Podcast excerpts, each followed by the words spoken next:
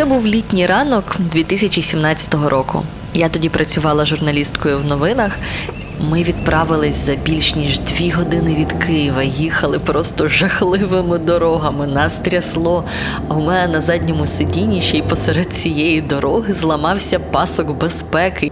Але нарешті ми доїхали до місця нашого престуру. Це був регіональний ландшафтний парк Міжрічанський на Чернігівщині. Парк, звичайно, був шикарний. Сосни, земля просто встелена красивезним килимом із хвої, якихось притрухлих грибів, шишок, трави, яка пробивається через все це.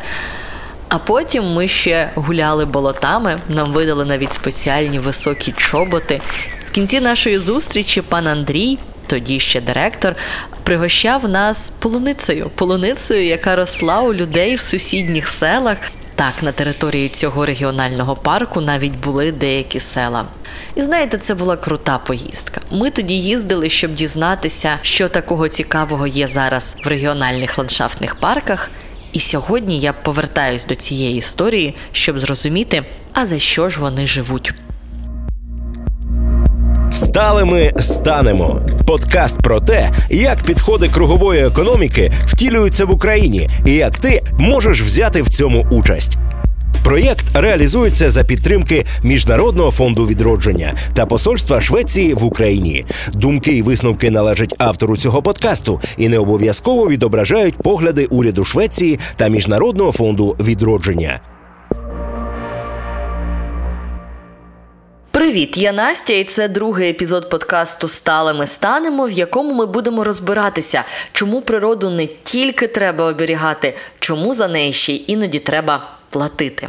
І у цьому нам частково допомагатиме Андрій Сагайдак, це колишній директор Міжрічанського регіонального парку. А зараз пан Андрій гід у дику природу, і він водить людей у цей же парк.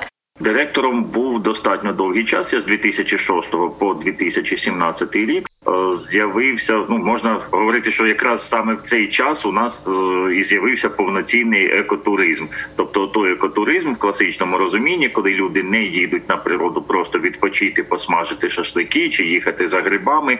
Е, з'явився такий певний прошарок людей, які хочуть бувати саме в дикій природі для того, щоб отримувати від цього якесь задоволення, якесь ну суто таке естетичне, скажімо, чи якесь там натхнення, поспостерігати десь там за птахами чи тваринами. Окрім натхнення відпочинку естетичної насолоди, про яку розповідає пан Андрій, національні парки, тобто ліси, які охороняються державою, несуть в собі ще й багато іншої користі для кожного з нас. В першу чергу, що дуже важливо зараз, у період глобального потепління, парки охолоджують території. Влітку 21-го року польські активісти вирішили поміряти температуру різних поверхонь в місті, і виявилось, що різниця може бути разючою. Якщо припарковане на сонці авто могло нагрітися до 76 градусів Цельсія, то, наприклад, на газоні у затінку термометр тоді показував 27 градусів. Лише порівняйте. 76 і 27.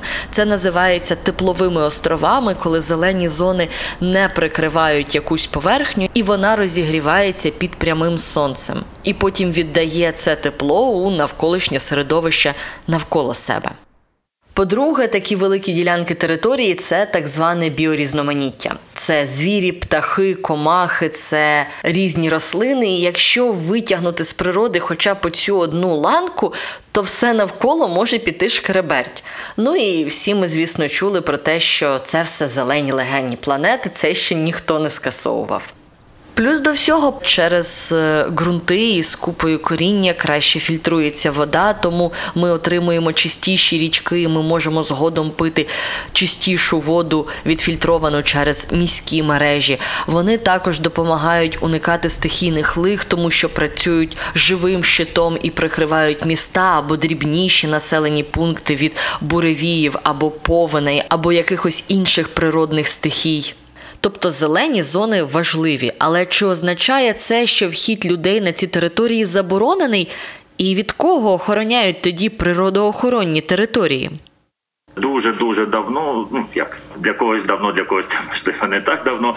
Скажімо, в радянські часи у нас основною формою природоохоронних територій був природний заповідник. Природний заповідник, згідно сучасного українського законодавства, це така ж еталонна ділянка дикої природи має бути, де забороняється все. І ну, якщо коротко, то це не, не тільки там рубки, полювання, там забороняється туризм. І Вважається, що в природний заповідник навіть і сторонні не мають заходити, тобто це тільки для науковців чи там охорона заповідника.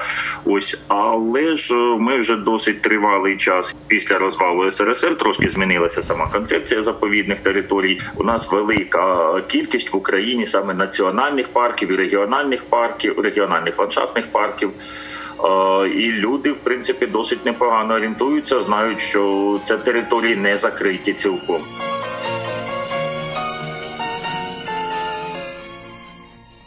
Що перш за все потрібно для того, щоб нормально управляти такими національними чи регіональними парками? Ну, перш за все, треба знати, де вони починаються і де вони закінчуються. Тобто, треба зробити аудит земель. А у межах таких національних парків можуть бути навіть цілі села, можуть бути дороги державного значення, регіонального значення, і за цим цим треба дивитися. І для того, щоб робити нормальний аудит земель. Треба відповідно законодавча база, щоб були повноваження все це вимірювати, дивитися, слідкувати за тим, щоб люди, які живуть в межах цього національного чи регіонального парку, нічого не шкодили природі. У минулому епізоді Олена Кравченко розповідала, як пишуться такі закони природоохоронні. Україна має напрямок, куди рухатись. Це європейський зелений курс, але на жаль, у нас немає політичної волі. Тому закони, які б могли написати і проголосувати за півтора-два роки, тільки ці півтора-два роки можуть лежати в парламенті. Окрім того, що для цього потрібні закони і норми, то ще й потрібні гроші. На жаль, в Україні на національні парки виділяють. Не дуже багато коштів. Загалом на збереження природно-заповідного фонду та природоохоронні території загалом в бюджеті на цей 2021 рік передбачили менш ніж 680 мільйонів гривень. Це при тому, що в Україні 23 природних парки, 17 заповідників і 4 біосферні заповідники міжнародного значення. І на всі ці території потрібні кошти, тому що там працюють люди, тому що ці люди за ним дивляться. Якщо необхідно, ці люди прибирають, вони виїжджають на огляди, чи нічого ніхто не попсував на території парку. У Міжрічанському регіональному парку, про який ми говорили із паном Андрієм, взагалі була цікава історія. Парк створили як регіональний, але підпорядковувався він державі. І ось таким чином ніхто не знав, з якого саме бюджету фінансувати цей парк. Вони майже не отримували грошей, і тому їм довелося шукати, яким чином їм заробляти самим. Той період, коли я був директором, вхід був безкоштовним. Ну наскільки мені відомо, він безкоштовним залишився і, мабуть, таким буде ще лишатися довго з регіональними парками, на відміну від національних, яка ще складність. Вони не є землевласниками чи землекористувачами. Це є така форма природоохоронних територій, коли землі включаються або певні території включаються до складу парку, але без вилучення у попередніх землекористувачів. Тобто, ну якщо так дуже спрощено пояснити, землевласниками території є лісгоспи, місцеві громади, якісь сільськогосподарські підприємства. Вони всі здійснюють свою діяльність, але з певними обмеженнями, тому що це входить до складу парку. Ось е, парк не може в такому випадку якийсь встановити, не знаю, там платні в'їзди, шлагбауми, на яких заробляти. Ну і знову ж таки тут розміри парку. Площа була дуже велика, це майже 102,5 тисячі гектарів. Ну щоб було зрозуміло з чим порівнювати, це півтора фактично Києва за площею тобто дуже велика територія. В контурі парку знаходилися населені пункти. Ну і знаходяться і зараз. І через нього проходять, наприклад, дві шосейні дороги. Тобто, частина людей, е, перебуваючи в парку, вони не знають про те, що це парк, і вони не для того прибувають, щоб там милуватися природою. Просто вони тут або проживають, або вони тут транзитом, їдучи з Києва на Чернігів, перетинають площу парка. В такому випадку якесь платне відвідування зробити нереально. Можна ну в схожих випадках, що робити, це місця популярні серед відвідувачів, зробити платними. Скажімо, є якесь там красиве місце, де люди люблять відпочивати. Можна там прибрати сміття, встановити якісь альтанки, ось символічну огорожу і збирати якусь там невелику плату. На цьому можна. Ось щодо заробляння на відвідувачах в той час, коли я був директором, ну ми пишалися певною мірою навіть тим, що от у нас немає так званої плати за шлагбаум, тому що деякі національні парки часто не дуже, скажімо, це позитивний момент, коли е, заробляють саме не на просвітницькій діяльності, не пояснюючи, яка там цінна територія, не знайомлячи людей з природою, а просто ставлять ну умовний шлагбаум і пропускають через нього, збираючи гроші. Це теж якби ну певною мірою нормально, тому що треба кошти заробляти на те, щоб підтримувати територію, але це таке ну, дуже вже спрощене, таке е, спрощена система заробляння коштів на туристах. Тож, якщо парк не хоче брати кошти просто за вхід на свою територію за оцей шлагбаум, то звідки йому брати гроші на своє утримання? Дуже невеличкі гроші, але це ну це дуже незначний відсоток. Це те, що ми заробляли самі. Це, наприклад, е, на організації якихось екотуристичних екскурсій чи певних там заходів. Е, тут е, люди платили не за доступ до території, а саме за послугу. Ну укладається договір із туристичною компанією якою-небудь або ну якоюсь організацією зацікавленою, і вона перераховує гроші на рахунок парку. Ось і співробітник парку. Ну в нашому випадку це знову ж таки директор. Ось безпосередньо і вже безпосередньо ти проводиш групу, знайомиш людей з природою парку, якісь там цікаві речі їм показуєш. Але основні кошти е, на ці і період, ну от, поки я був директором, це були спонсорські кошти. Тобто ми десь знаходили постійно когось, ми щось просили. Просто там знову ж таки ситуація не типова. Цей парк не є таким характерним для України. Ось ця ситуація. Ми мали, от от все чекали, що ми станемо національним парком. Просто треба якийсь там рік-два потерпіти, поки ось там виділять кошти. Ось уже там є проєкт створення національного парку. Ну і отак ми там випрошували кошти. Щось нас там підтримала, наприклад, одна аудиторська компанія е, із Києва. Вони не отримували нічого взамін, в принципі, як е, об'єкт, на якому рекламуватися, чи як кажуть, тепер піаритися. Теж воно невигідно було. Ну просто взялися нас підтримувати. Тобто, щомісячно перераховували певну суму коштів, з якої ми виплачували заробітну плату мінімальній кількості працівників. Ясно, що і зарплата така рівня мінімальний. Ось і з цих же коштів, наприклад, заправлялися автомобілі. А ось уже автомобілі у співробітників власні. Тобто, це така була, наче команда ентузіастів, яка жила тим, що от от ми скоро станемо національним парком. І ось така система спонсорства це насправді нормально, і вона працює у багатьох інших країнах світу. Яскравий приклад це США, як працюють національні парки там. У 2019 році, наприклад, витрати сумарні відвідувачі всіх національних парків США принесли 41 мільярд доларів і забезпечили 340 тисяч робочих місць.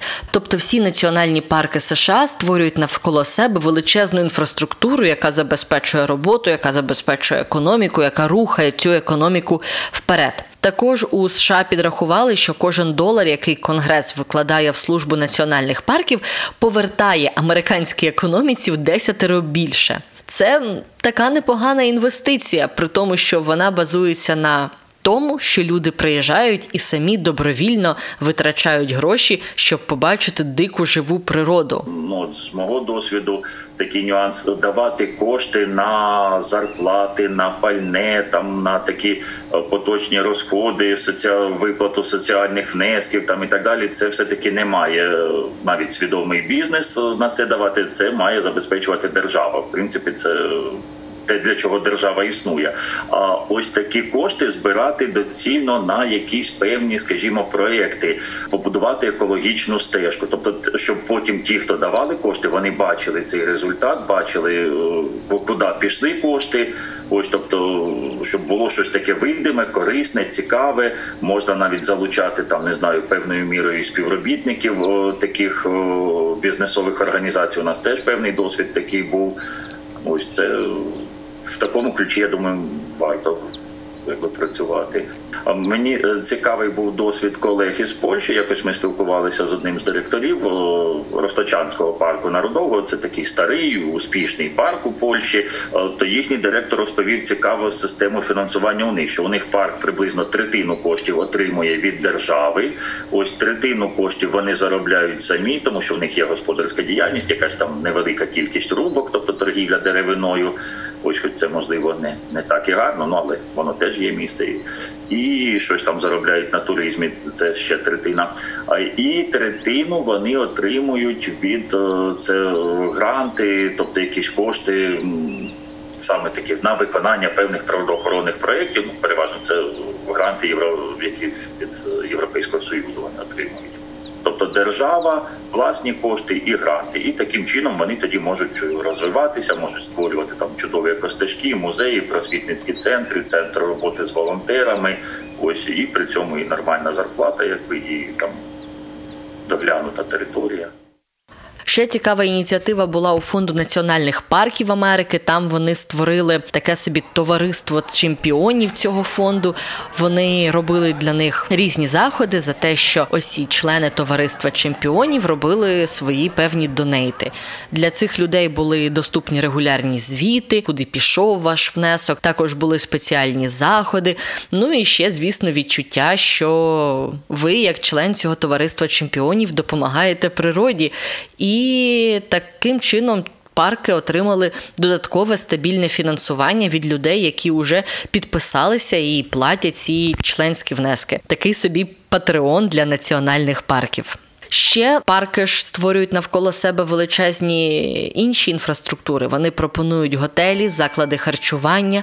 Деякі національні парки в світі роблять колаборації із модними брендами і роблять свої футболки, світшоти, кепки, і їх можна купити як в національному парку, так і в магазині того бренду, з яким вони співпрацюють, що також дає не лише додаткові гроші, але й впізнаваність. І виходить, що національні парки це така собі інвестиція, і це інвестиція не лише у збереження природи, а й ще й у економіку країни. Коли у національних парків є гроші, вони можуть розвиватися, вони можуть залучати нових туристів. Туристи там витрачають гроші. Працівники національних парків отримують кращі зарплати, витрачають їх в інших галузях економіки. І от знову ми почали подкаст природи, а закінчуємо його грошима. Що ж, буває. Але, власне, це і є один із аспектів кругової економіки, яку ми тут часто так згадуємо. Тому що кругова економіка це ж не про те, що нам треба заборонити будь-яке виробництво, і все має стати зеленим, і все має стати абсолютно природним. Ні, кругова економіка вона передбачає баланс. Тобто ми даємо можливість людям нормально заробляти, нормально витрачати гроші. Але окрім того, ми як суспільство повинні слідкувати, щоб це заробляння і витрачання грошей не псувало наше навколишнє середовище. Власне, саме про це, про кругову економіку, але трошечки ближче до нас. Кругову економіку в містах будуть говорити в Івано-Франківську на форумі 28 жовтня. Він так і називатиметься Кругова економіка для сталого розвитку українських міст. І там експерти з абсолютно різних галузей будуть шукати рішення наших проблем, як можна зробити наші міста чистішими, парки зеленішими, як можна адаптуватися жити у такій глобальній зміні клімату. І, до речі, якщо у вас досі є сумніви, що кругова економіка це не про заробляння грошей і не про те, щоб ми всі були багаті і щасливі, і що ті, хто хочуть запровадити кругову економіку, вони тільки бажають зупинити все будівництво і все виробництво, то на ось цьому форумі 28 жовтня у Франківську буде одна із тем це зелене будівництво та енергоефективність. Тому що, як ми говорили вже в минулому сезоні, який я дуже раджу вам послухати, саме енергоефективність це одна із частин нашого життя, яка допоможе нам жити гармонійніше із навколишнім середовищем і одне з одним. Але повернімося від форуму в Івано-Франківську до наших зелених зон. Ми вже обговорили, навіщо нам парки і з точки зору комфортного середовища, з оптимальною температурою, з чистим повітрям, і з точки зору додаткових вливань в економіку від туризму. Чому ж тоді ми, як суспільство, так мляво реагуємо, коли хтось намагається ці зелені зони у нас забрати? Ну от пригадайте лише, як суспільство реагувало на Межигір'я, коли Янукович вирішив, що там буде його резиденція, а не відкрита зелена територія. В 2010 році Янукович тоді обіцяв показати журналістам Межигір'я, і потім з 11 по 13 рік суди забороняли проводити акції в межах села біля території Межигір'я. Сільський голова тоді приходив до журналістів і особисто. То їх проганяв, то зустрічав їх з хлібом сіллю, аби заговорити їм зуби. Куди ви їдете? З якою метою? Якщо ви пограбувати їдете, то Чекайте, Це ми у нас презумпція невиновності, шановні. Але все одно на ці всі зустрічі приходила лише невелика частка журналістів і якийсь невеликий місцевий актив. І все це відновилося тільки після того, як е, президент втікач власне зник із країни.